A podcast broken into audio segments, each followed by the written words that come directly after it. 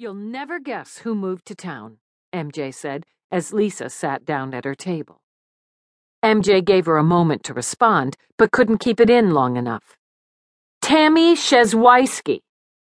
Across the table, Lisa dropped her jaw in exaggerated horror. MJ looked around at the bustling coffee shop as she blew on her coffee, letting the news sink in.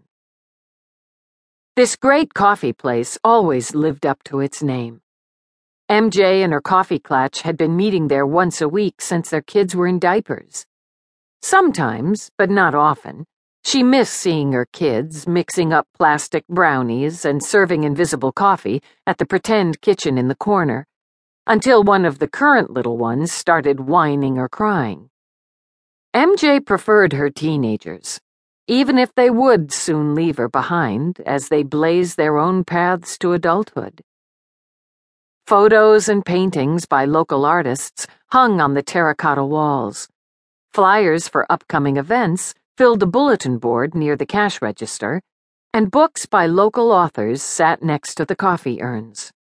Even if the scones weren't the best in town, which they were, MJ would still choose here over the nearest chain.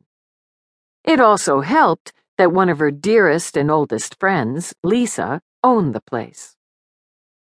Lisa's straight blonde brown hair curved chicly around her chin, and her wrinkle-free, fair cheeks emphasized the highlight she spent so much on.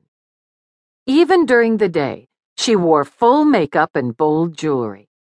Everything about her sparkled from the inside out, and it always had. Lisa and she had met in college at Madison, where they'd become roommates and had shared late-night secrets over cheap pizza and cheaper wine. Thankfully, they had settled a few miles apart once husbands and children arrived.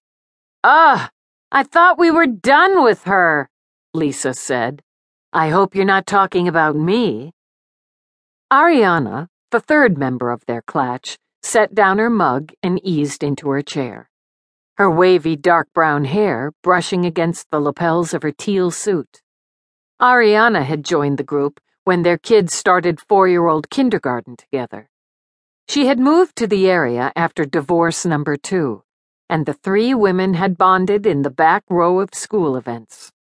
When Ariana discreetly flashed her flask of Jack Daniels during a showing of the Muppet movie in the school gym, MJ and Lisa knew they'd found a kindred spirit.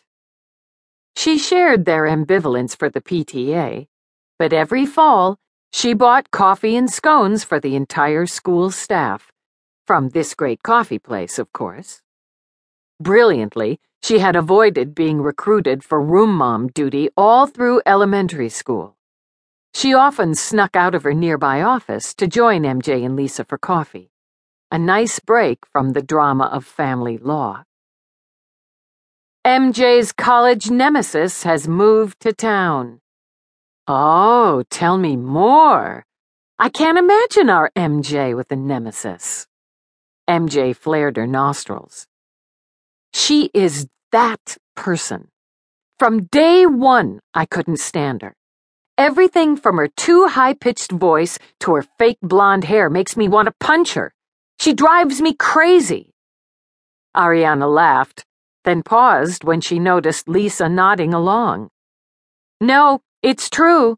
She gets a little wacko around Tammy. MJ took a big gulp of coffee. What did she do? Ariana asked. Existed, MJ said. We worked together at Bucky's, that bar in Madison. She's the worst. She'd spend the night in one tiny section behind the bar while I worked the remaining 80%, then split the tips 50-50. Ugh, let's talk about something else. How was the anniversary? Lisa asked. Not exactly the topic I was hoping for. MJ slumped back in her chair. Chris spent the entire day at the casino.